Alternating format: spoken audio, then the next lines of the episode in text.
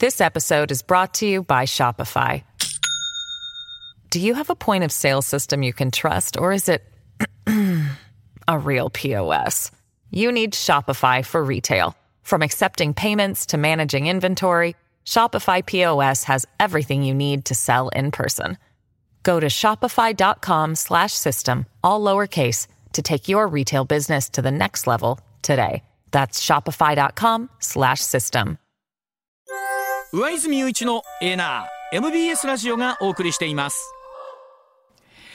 時刻ろくじにじゅうごふん回りました。さあ、今朝の深掘りツッコミ解説は明治大学政治経済学部教授飯田康之さんでございます。飯田さん、おはようございます。おはようございます。今朝もどうぞよろしくお願いします。はい、よろしくお願いします。まずはこちらからです。岸田総理の所信表明演説、どう見られたでしょうか。岸田総理にじゅうさんにち午後、臨時国会の所信表明演説を行いました、はい、今後さんねん程度を変革期間と位置づけまして、持続的な賃上げや設備投資の拡大を実現するための支援を集中するということです。また、物価高対策は所得税減税を念頭に検討を進め、はい、ガソリンや電気ガス料金の価格上昇を抑える補助、にせんにじゅうよねん春まで続けると表明しました。また、人への投資や賃金、設備投資、研究開発投資が削減されて、消費や投資が落ち込む悪循環を挙げて、このさんじゅうねんかん日本経済はコストカット最優先の対応を続けてきたと指摘。コストカット型経済から完全脱却に向けて、思い切った供給力の強化をさんねん程度の変革期間視野に入れて集中的に講じると話したということなんですが、はい、さあまずは飯田さん、昨日の所信表明をどんな風に飯田さんご覧になったでしょうか。はい、うん、えーまあ、あの素晴らしくバランスも取れていますし、まさに今必要な政策というのが、はい、しっかり網羅されていて、はい、えー、もう申し分がない所信表明演説だったんじゃないかと、ね、申し分のない所信表明演説、ほう、はい、なるほど、えー、これはね、岸田政権の特徴なんですけれども、はい、あのまあ言ってることを本当にやってくれるんであれば、あ、大変結構なことなんじゃないかと。ただ言ってる、おっしゃってることができるかどうか、はい、そうなんです。うーん、さらに言うと、まえー、半年後同じことを言ってるのかどうかというのも透明なところがあるんですけれども、はい、うん、ま、まずですね、はい、うん、あのこういった中で今日本経済が非常に大きな岐路に立っていて、うん、かつ供給力を増強していく、はい、うん、こういったものが必要だというのは、うん、まさにその通りなんですが、うん、じゃあそのためにな何をやるんですかと、うん、そうですよね、こういうところはちょっとまだ見えてこないですよね、はい、まあ、所信表明の中でどれぐらい具体的なところに踏み込むかっていう話はこれ当然あるとは思うんですけれども、数字まで含めてなんですけれども、ただまあ今回ね、その所信表明ある前に減税という言葉がですね、随分と、えー、まあ新聞も含めラジオテレビ含め出てきましたけれども、はい、さあこのあたり、えー、その所得税減税を含めた国民の還元策、これはどんなふうに具体的になっていくのかっていうところですよね。一番気になります、はい、うん、あのまずですね、この所得税減税に、うん、まあえー、検討を指示した段階ですので、そうなんです、はい、検討を指示した段階、はい、そうなんですよね、はい、そうなんです、うんうん、それがまあどう落ち着くのかあというのは、まあ、ちょっとなかなか見えてこないんですけれども、うん、えその一方でこれまで岸田総理、まあかなり財政再建寄りの主張、はい、発言が多かったんですね。うん、まあ、君子豹変するとは言いますが、うん、それをどのぐらい覆す、うん、減税の話なのか、うんうん、例えばですね、うん、えーまあ、ごくごく一部の、まあ、手当であったり控除を一時的に、まあえー、縮小する、つまりあの事実上の減税にするという程度の話にとどまるのか、はい、えーまあ、定率減税型のものにするのか、うん、でじゃあ定率減税にするとどのぐらいの幅になるのか、うん、というのは、まあ、興味関心あるところなんですが、はい、うーん、今のところちょっとその見えてこないところ、あの飯田さんよく言われてるのが、その定率になってくるとね、はい、あの率で、はいえー、こあの減税ということになってくると、所得の多い方は当然その率が多くなるし、ね、低い方は低くなるし、はい、で定額になると全員一斉なんですけど、はい、そうなると所得の高い方にとってはその分というのはありますけど、でしかもあと期間がどれぐらいなのか、はい、いろんな要素これ出てくると思うんですけれども、さあどのあたりで落ち着いてくるのかなというところですよね。これそうですね、まあうん、これはあの別に私岸田総理ではないのでもちろん、えー、全くわからないんですけれども、はい、まあ、あの実際のところですね、えー、日本は需要を、まあ、買う意欲と、うん、供給さまざまな財産を生産する力について、うんもう少し、あと私の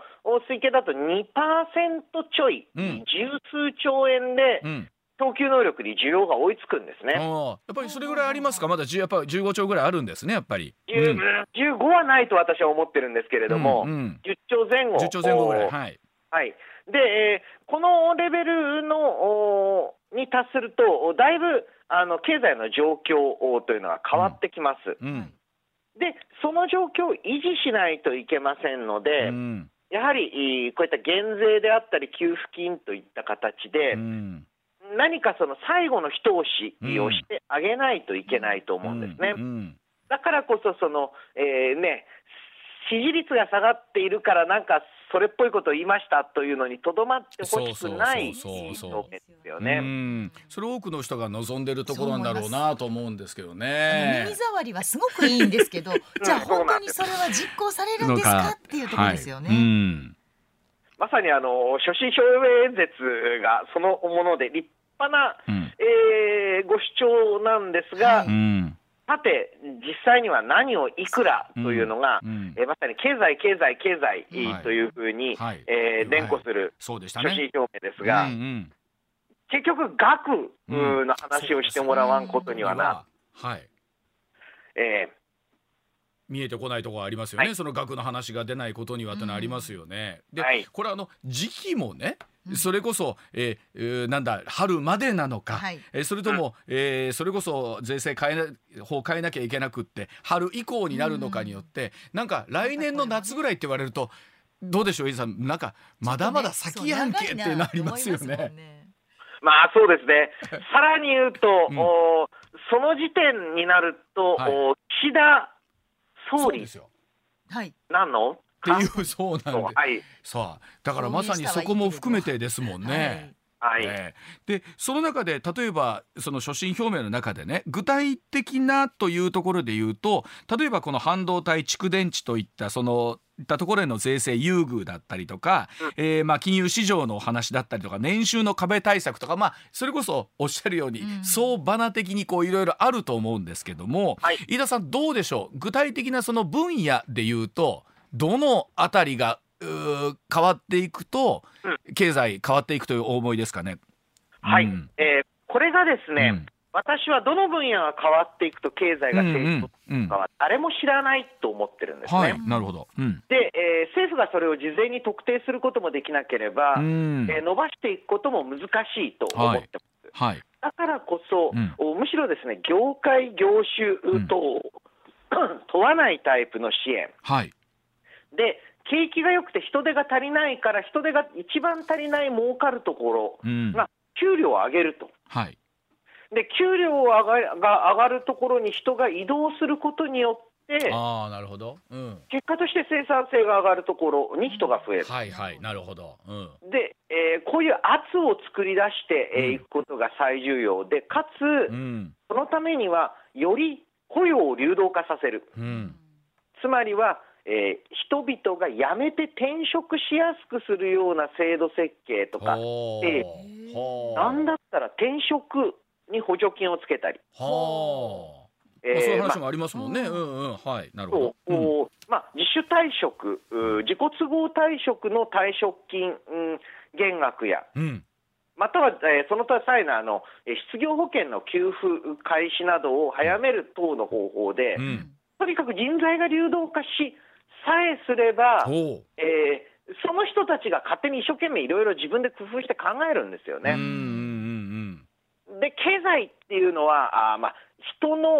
まあ、集合体で決まっているものですので、うん、何か天才がこれが次世代経済だとかって考えるよりも、うん、みんながこっちに行きたいという流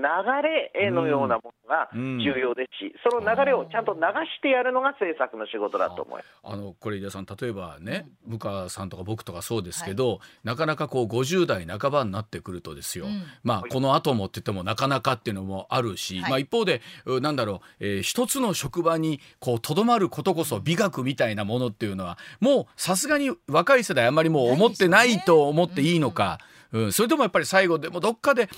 なんだろうな、ハードルみたいなものってやっぱり飯田さんこう見ててあるのかっていうのはどうですか、こう実感としてお感じになるところっていうのは。はい、うん、えー、やはりですね、同じところに勤め続ける方が偉いという空気感はどうしても拭えない状態なんですが、やっぱりあるんですね。はい、でその一方でですね、えー、これって、えー、逆に自分の現状をいいこと正しいことと思うというバイアスがあるんですね。ありますね。あの言い訳みたいなもんで、はい、ずっと長くいる人はずっと長くいることがいいことなんだって思うようになる、はい、あのな半分思ってます、はい、今、えー、思ってます、はい、うん、やはりですね、えー、補助金等で、えー、補助をつけてでも、うん、人が動き始めると、うん、動き始めると動き始めることがいいことなんだってみんな思うとするようになる。 そ, それもすごいわかります。うん、なるほどね、うん、で意外とその何かあそういう空気のような、うん、あ正当性とか空気のような正しさ、うん、で絶対的に正しいとかそういうもんじゃないので、うんうん、なんか世の中が変わると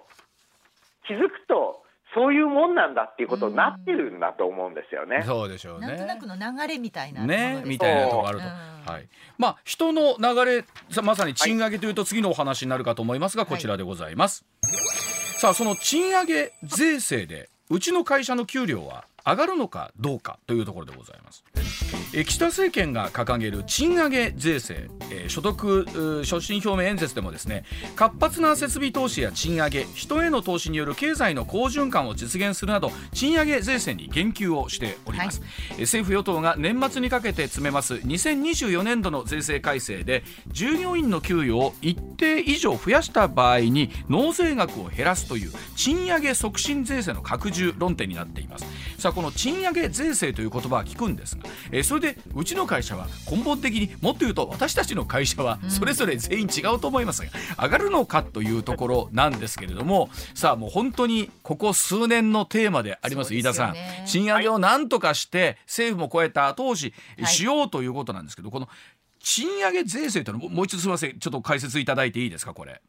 あ、はい、はい、これはですね、うん、賃金を引き上げたあ企業に対して、うん、またはあの人材育成ですね、はい、えー、社員の教育にお金を使った企業に対して、うん、えー、それを、まあ、法人税の、まあ、減免を、うん、えー、適用すると、うん、まあ、あのすごく単純に言うとイメージとして言えば、はあ、まあ、もちろん賃金だから払ってるわけですけれども、はい、それ以上に経費として認めるといいますか、うんうん、えー、税金、えー、法人税の方の減額に結びつく、はい、こんな制度なんですけれども、はい、これあの法人税の減免というところで、うん、おそういうことかと思わなければいけないのは、はい、要は賃金上げると法人税の納付額が少なくて済みますよ、うん、なんですが、うん、そうですね、うんうん、法人税納めてないところは関係がないわけですよね。はいはいはい、うん、うん、そっか、はい。で、まあ、あ、中小企業のだいたいろくわり、うん、大手でもに、さんわりは赤字状態です。うん、はい。つまり？法人税納めてないわけですね。はは。で、そういう会社はこれどうなるんですか？別に何の恩恵もないです。ということですよね。ですよね。はい。払ってないんだもんね。ということはこれ実体には見合ってるんですか？まあ、もちろんですね、うん、あの、うん、法人税を納めてる企業もあるわけですし、はいはい、えー、そういうところにとっては賃上げ、えー、によって一息つけるという効果はあるかもしれないですけれども、うんうん、そもそも実績値で年間でまあさんぜんおくえんぐらいの規模感なんですね、うんうん、でそうしますと、まあ、うんやらないよりはそれはマシなんだと思うんですが、うん、実際これが賃上げの大きな後押しになるか、うん、と言われると、うんまあ、実際、まあ、企業とのヒアリングでも、はい、ほぼ意識していない。そうでしょうね。あのこういう国家規模の、ね、お話をするときに兆単位さんぜんおくえんというのをどう捉えるかなんですけど、はい、多分さっきおっしゃったようにさんが例えばじゅっちょうえん規模の例えば経済対策というと効果があるという見方ありますけど、うんはい、さんぜんおくっていうと単体レベルと大きそうなんですけど、さんぜんおくだったらあんまりなんですか実感としてはないでしょうね。そうなんですよ。これ国家財政難しいところで、はいはい、であのさんぜんおくえん私がもらえるっていうんだったら、はい、ほらもう祭りですよ、はい、祭りどころかって話ですけど、はいうん、なんですがこれあのいちおくにせんまんにんいて全国に何百万法人あるところでさんぜんおくえんですから、はいうんはい、で実際のところですね、うん、賃上げって人手不足によってしか起きないんですね。はいはい、どんな補助金もらえますって言ったって、うんえーまあ、あの要はいらない、つまり全然人手足りてるのに、うん、人雇おうとか、うんえー、人手が余ってるのに賃金上げようっていう会社は絶対ないんです。はい、飯田さん例えばねそれでいうとねこれだけそのおっしゃったように例えば法人税を納めていないその中小企業が多いっていう実態とも出てるわけですよね。はい、それでいてこういった形の賃上げ促進税制というお話が出てくるっていうことをどう捉えればいいんだろうと思うんですよね。その、はい、多くのエコノミストの人たち評論も含めてですけど、うん、いやこれはあんま意味ないんじゃないかっていうわけですよね。そうですよね。聞いてる私たちもそう思いますもん。はい、やはりですね、うん、例えば失業保険の自己都合退職に早めに、うんまあ、給付を与えるとか財源が結構いるんですね。うんうんうん、だけれどもこの赤字あ違う黒字法人の法人税を一部減免するだと、はい、そんなお金がかからないので、はいうんあの言ってて、えー、自分でもおかしいなと思いながらしゃ私喋ってますけどあのー、要はですね、はい、お金をかけないで、うんえー、効果はさておき、はいえー、賃上げ促進に頑張ってるような感じにできるっていうなるほど見せかけはそうなのかなあということは多くの人たちが、まあ、もちろんそれはゼロじゃないんでしょうけどもでもほとんど関係ない話になっちゃうってことですよね。そうですね。で企業にとってもこれ今度は黒字法人にとっても、はい、こんなもんあっても上げるときは上げますしなるほどそうですね、あのー、上げなくていいんだったら企業はね別に会社ボランティアでやってるわけじゃないのでもちろんもちろん、はいはいあのーねうん、上げなくていいときに上げたりしないんですよ会社は。はい、そうですよね。うん、ですからもう何よりもこの人手不足状態というのをいかに中長期的に維持するか、はいはいうん、で、えー人手不足だからこそ、まあえー、岸田首相所信表明の中で、ね、繰り返しているような エーアイ とか、うんうんえー、新たなあ機械化というのが進んでいくし、うんうん、賃金人の取り合いになるから賃金も上がると、うん、この需要がちょっと多すぎる多すぎて、えーうん、アメリカみたいに じゅっパーセント インフレになっちゃ困るわけなんです。はい、This episode is brought to you by Shopify. Do you have a point of sale system you can trust, or is it a real P O S? You need Shopify for retail. From accepting payments to managing inventory, Shopify P O S has everything you need to sell in person. Go to shopify.com slash system, all lowercase, to take your retail business to the next level today. That's shopify.com slash system. けれども、はいはい少し需要が多いという状況をどのぐらいの期間維持するか、うん、これが最重要でなるほど。それはもうそれに比べたら随分危機度は低いものだと、うんねうん、あのさっきおっしゃっていただいたように、えー、この人が手が足りないところでしかも給料がいいところに人は流れるっていう、まあ、その流動をどう促すかっていうお話していただきましたけれども、はいうん、賃上げの要素っていうとそれ以外に何かあるんですか他には。もうやっぱりこれが一番ですか。はい、えーうんうん、やはりですね、うん、結局のところ人手不足以外の理由で賃金を上げる理屈がないんですね。なるほど。うん、会社側としては大幅に生産性が上がって、はい、えー、めちゃくちゃ儲かるようになって、うん、もうですね、うん、えー、別に従業員に還元しなきゃいけないってわけでもないので、はあはあはあ、そうですね、まあでも儲かった分還元したい、そうですよね、してほしいし、うん、まあね、分かんないですよ、儲かった分株主に還元したいという会社が多いでしょうから、はい、そうでしょうね、なるほど、うん、ですからやはり、えー、しっかり賃上げしないと人が集まらない、うん、逃げちゃう、うんうん、っていう状況だけがあ企業に賃上げをさせるんですね、はいはい、でもう一つ、もし、うん、本当にその賃上げというのを直接的に行いたいのであれば、うん、公務員の賃金を上げればいいと思います。公務員の賃金を上げる、はい、はい、というのは、はい、うん、で、えー、公務員の賃金、特にですね、現場現業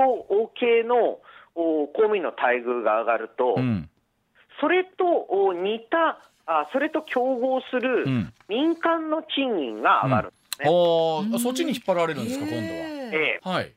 あのそういった形で直接やる方法、私別にあの公務員の給料上げろとは思ってないんですけれども、うんうんうんうん、もし直接的にやるんだったら人手不足を作るとか、うん、多くの業界で基準になる、うん、公務員、えー、つまり公的な、うん、えー、医療機関、はいはい、えー、公的な交通機関の職員の値段を上げる、うん、など、うん、いろいろな方法あるんですね、うん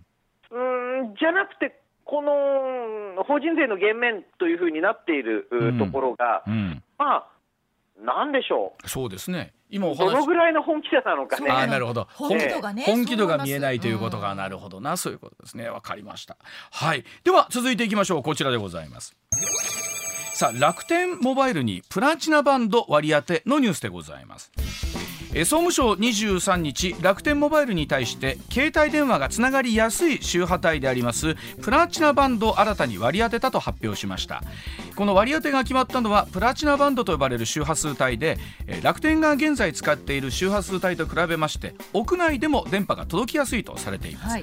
えー、携帯電話事業に参入した楽天はかねてからこのプラチナバンドの分配を求めていました。ただ楽天に割り当てられたこの帯域というのはテレビ放送などに使われる電波電波との干渉を避けるために使われていなかったんですが、うん、専門家がこれ活用すること可能と判断したため、総務省が新たな割り当てを募集して楽天が申請して審査が行われていたということなんですけれども、さあまずこのニュースの全体像、飯田さん、どんなふうに我々見ればいいでしょうか。はい、うん、えー、ようやくこのプラチナバンドの利用というのに門戸が開かれたという意味で、はい、うん、えー、一定評価したいと思うんですけれども、はい、もともとこの、まあ、携帯電話の電波はつながりやすいと言われるこのプラチナバンド、えー、どこの国でも非常に重要な戦略的な周波数帯として活用されてるんですが、はい、日本だとテレビと干渉するという理由で、うん、えー、まあ、今まで使われてこなかったんですね、はい、うん、で、えー、正直テレビは今この、えーまあ、周波数帯である必要がない、うん、非常に薄くなってるんです、うん、で、えーまあ、ケーブルの普及もありますし、うん、またあの、まあ、テレビの受信送信の方法としても必ずしも今があのこれまで通りの周波数使う必要ないのに、うんうん、まあ、これもさっきの仕事の話じゃないですが、うん、ずっとテレビが使ってきたんだからテレビが使う、うん、バンドである、うん、という考え方でスタックしてしまっていたということですね。で、えーまあ、これからまずはあ今までテレビと近い周波数帯の利用ということで一歩進んだんですけれども、はい、うん、これからはやはり、まあ、周波数利用帯の完全な再編というのを進めていかなければならないと、うん、で、えー、なんていうかあんまりもうその周波数を使うような事業がなかった時に決まった割り当てが、うん、なんで今でも生きてるんだ、はい、というのを、まあ、やはりですね、えー、そのデジタル化云々の集中期間としたならば、はい、これから携帯電話だけではなくて例えばドローンであったり、うん、えー、その他さまざまな遠隔、うん、操作においてこのプラチナ帯っていうのを、うん、うーん、一番合理的なところに割り当てていく。はいはい、なるほど、うん、あの携帯電話ちょっと途切れると大変、ドローンは途切れるともっと大変かもしれない、はい、確かに、はい、うんうん、一方で正直テレビって、うん、切れるって言ってもブチブチ切れるわけじゃないので、はい、あのごくまれにちょっと一瞬、うん、何かの、うんえー、受信がちょっと難しくなる、うんはい、ことが、はい、たまになくはない、はい、でも、はい正直テレビそんな困んないじゃないですかあのあの今だいぶお言葉選んでいただいていると思いますけれども、はい、あのそうでそういうところもあると思います、はいはいはい、ですから、まああのー、もうちょっと合理的な、ねね、周波数利用っていうのが必要なんじゃないかと思うんですよね、うんうんね、あのやっぱり今まで楽天モバイルっていうとやっぱりこうつながりにくいっていうところから、ね、ユーザーさんこう離れてったりみたいなところがあって、はいね、これでさ解消できた時に、うん、その楽天グループの中でこの携帯電話事業という赤字部門がさ果たして今後復活してくるのかどうかのかっていうところなんですよけれども、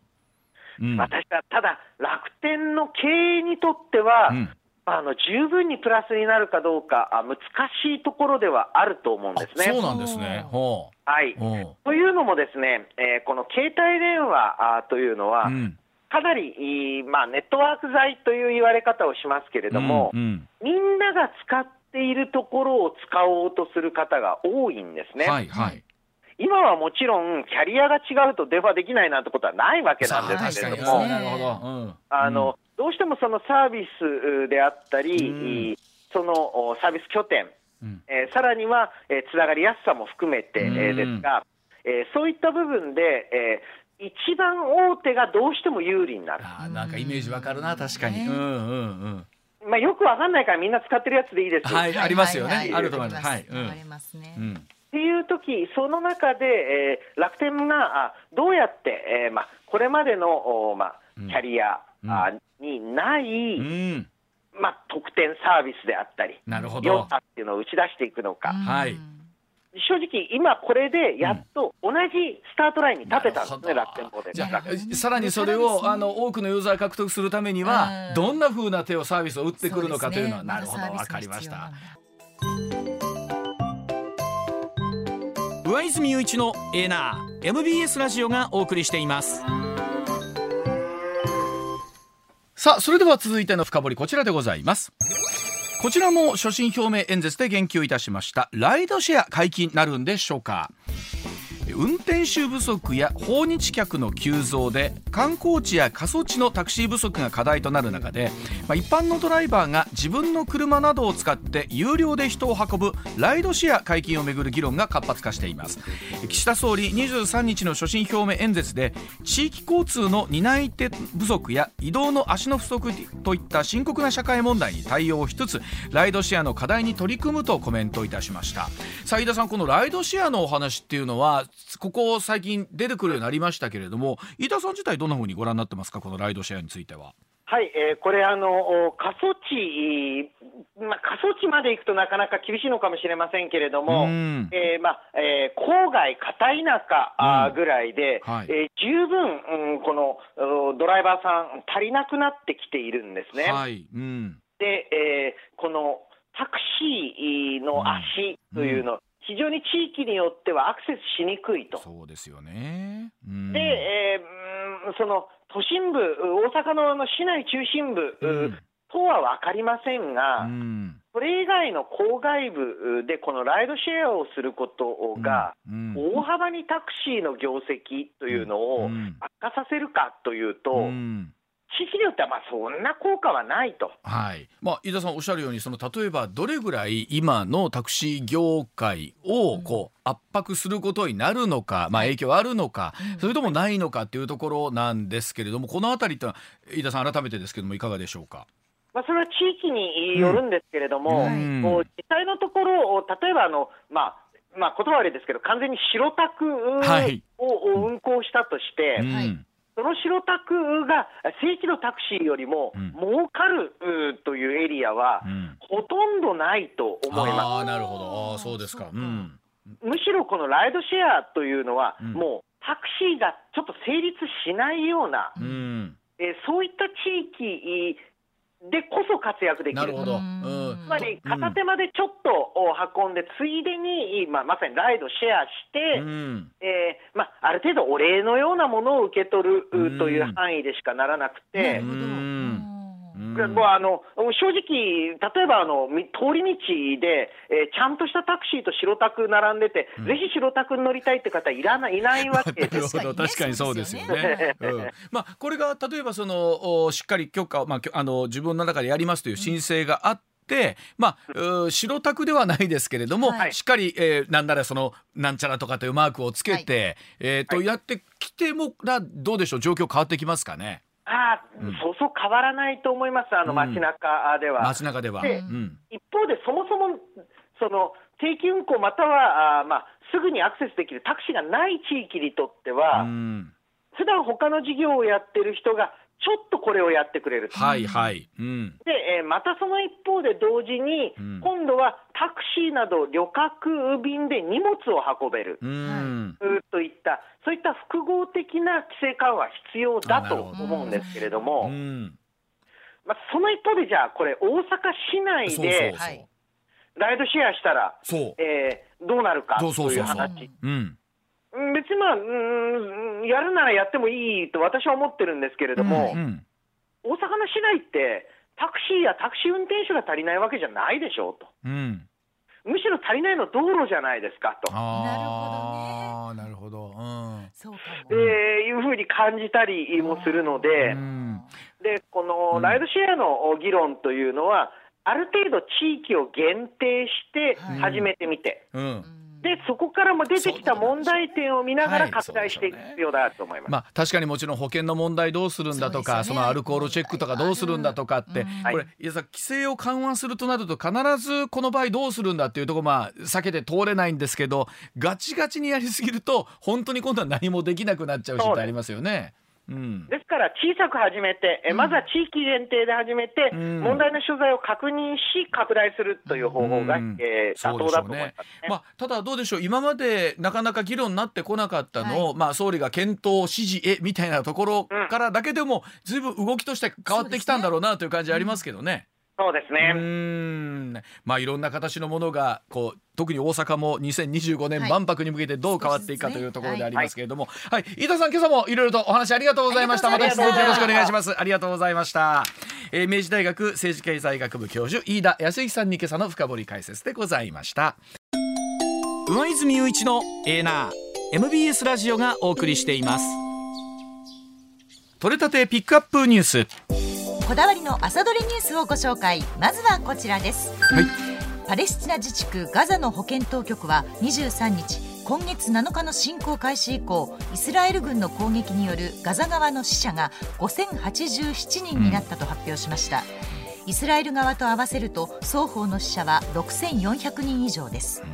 一方イスラエル軍はにじゅうさんにち過去にじゅうよじかんでガザ地区を実効支配するイスラム組織ハマスの軍事施設などさんびゃくにじゅっかしょ以上を空爆したと発表しました、うん、あの双方の死者がろくせんよんひゃくにんを超えていて、はい、特にもう医療施設が崩壊しているというような状況ですから ね,、えー、ね本当に人道的なところで民間の方の犠牲がどれぐらい少なくなっていくのかというのは、はい、本当にポイントになりますよね、はいはいうん、続いてはこちらです。アメリカンフットボール部の部員ふたりが薬物事件で逮捕された日本大学について文部科学省の日本私立学校振興・共済事業団はにじゅうさんにち、うん、今年度の国の補助金を全額不交付とすることを決めました、はい、学校法人の対応についてガバナンス体制に改善が見られないと判断したということです、うん、日本大学は元理事長の脱税事件などを受けにねんかん不交付となっていて、うん、これでさんねん連続で不交付という異例の事態となります、まあ、本当に日本屈指のマンモス校であります日本大学ですから、はい、さんねん連続で給付金、えー、こう不交付ということになってくると、はいまあ、これ大学系も厳しくなってくると思うんですけれども そうですよね、まあ、その部分が本当にあの、ね、学生さんとか親御さんにしわせいかないようにってことすごく考えますねこれね、はいはい、続いてはこちらです。後発薬大手の沢井製薬はにじゅうさんにち胃炎・胃潰瘍治療薬の品質を確認するための試験で不正を行っていたと発表しました。沢井製薬は発表に先立って今年しちがつから使用期間内の薬を自主回収しており現時点で健康被害の報告はないとしています、まあ、特にこの後発薬、うん、ジェネリックと言われているところって、はい、ここ数年いろんなメーカーでですね、はい、こういった不正が見つかっているということで、そうですね、薬がまあ足りないというところもも一方であるんですけれども、まあ、このあたりなんとかしないと使う方がねどうしても心配になってきますもんね。安いからといってもこれでは困りますからね。続いてはこちら。公正取引委員会はインターネット検索最大手の Google が自社のアプリストアの使用許諾をめぐり、うん、スマートフォンのメーカーの事業を不当に制限していた疑いがあるとして独占禁止法違反容疑での審査を始めたことを明らかにしました、はい。公正取引委員会によりますと Google はスマートフォンメーカーに対し Android 端末に Google Play と呼ばれるアプリストアの許諾を与える際に、はい、自社の検索アプリなども合わせて搭載し、うん、画面上で目立つ場所に配置するよう指定するなどの契約を結んだ疑いが持たれています、まあ、使っている方からすると自然とうちに知らず知らずのうちにそれを使っているということに、はい、まあ、これなりますし、ね、まあ、このあたりの法の整備みたいなものを今後どうしていくのかということになってくるんでしょうね、うん、はいはい。では続いてはこちらです。北朝鮮による日本人拉致事件のうちせんきゅうひゃくはちじゅうねんろくがつに大阪市の原忠明さん当時よんじゅうさんさいが拉致された事件の実行犯として日本の警察当局が国際手配しているきゅうじゅっさい代の韓国籍の男について韓国から死亡したとの情報が寄せられたことが政府関係者への取材で分かりました。数年前に韓国で死亡したといい、日本警察は韓国側に証拠書類の送付を求める手続きを始めたということです。あの、未だ拉致の被害に遭っている方、そしてご家族、そしてこの容疑者までもがこれ高齢化している、はい、ということですから、ね、今回、まあ、岸田さんの所信表明の中でもこの件に対しての、ね、はい、えー韓国えー、この、ね、北朝鮮による拉致の話というのは言及されてましたけれども、はい、本当にご家族の方からすると何を置いても一刻も早くですからね、これね、はい、本当急がれますよね。続いては芸能の話題です。タレントのダレノガレさんがにじゅうさんにち自身の エスエヌエス を更新し、まさか自分の車が盗難に遭うなんて、防犯もしっかりしていたのに今の窃盗集団怖いですとコメント、はい、にかげつまえに納車したばかりの愛車アルファードが窃盗被害に遭ったことを明らかにしました。しかもにかげつまえで、しかも人気の車種ですから、ね、そうですよね。あの人気の車種とかに乗ってる方って、はい、本当駐車場とかね、どういう形ですか、ものすごい気が気じゃないだろうなと思うし、でおそらくちゃんとやってらっしゃったとしてもこうなるわけ、はいでしょう。だって、ね、タレントさんですから、ね、多分ガードもしっかりされてると思うんですけれどもね。では最後はこちらです。にせんにじゅうごねん大阪・関西万博を運営する日本国際博覧会協会はにじゅうさんにち大阪万博で導入されるキャッシュレス決済のサービスについて、うん、マスコットキャラクターのミャクミャクにちなんで、はい、愛称がミャクペに決定したと発表しました、はい、大阪万博では万博として初めて会場内のすべてでキャッシュレス化を導入する予定で、うん、今年じゅういちがつから一部のサービスが始まります。こういった準備は着々とあとは進んでいるところなんですけど、あとは建物という問題になるんですが、どうなっていくんでしょうか、はい、上泉雄一のエナー エムビーエス ラジオがお送りしています。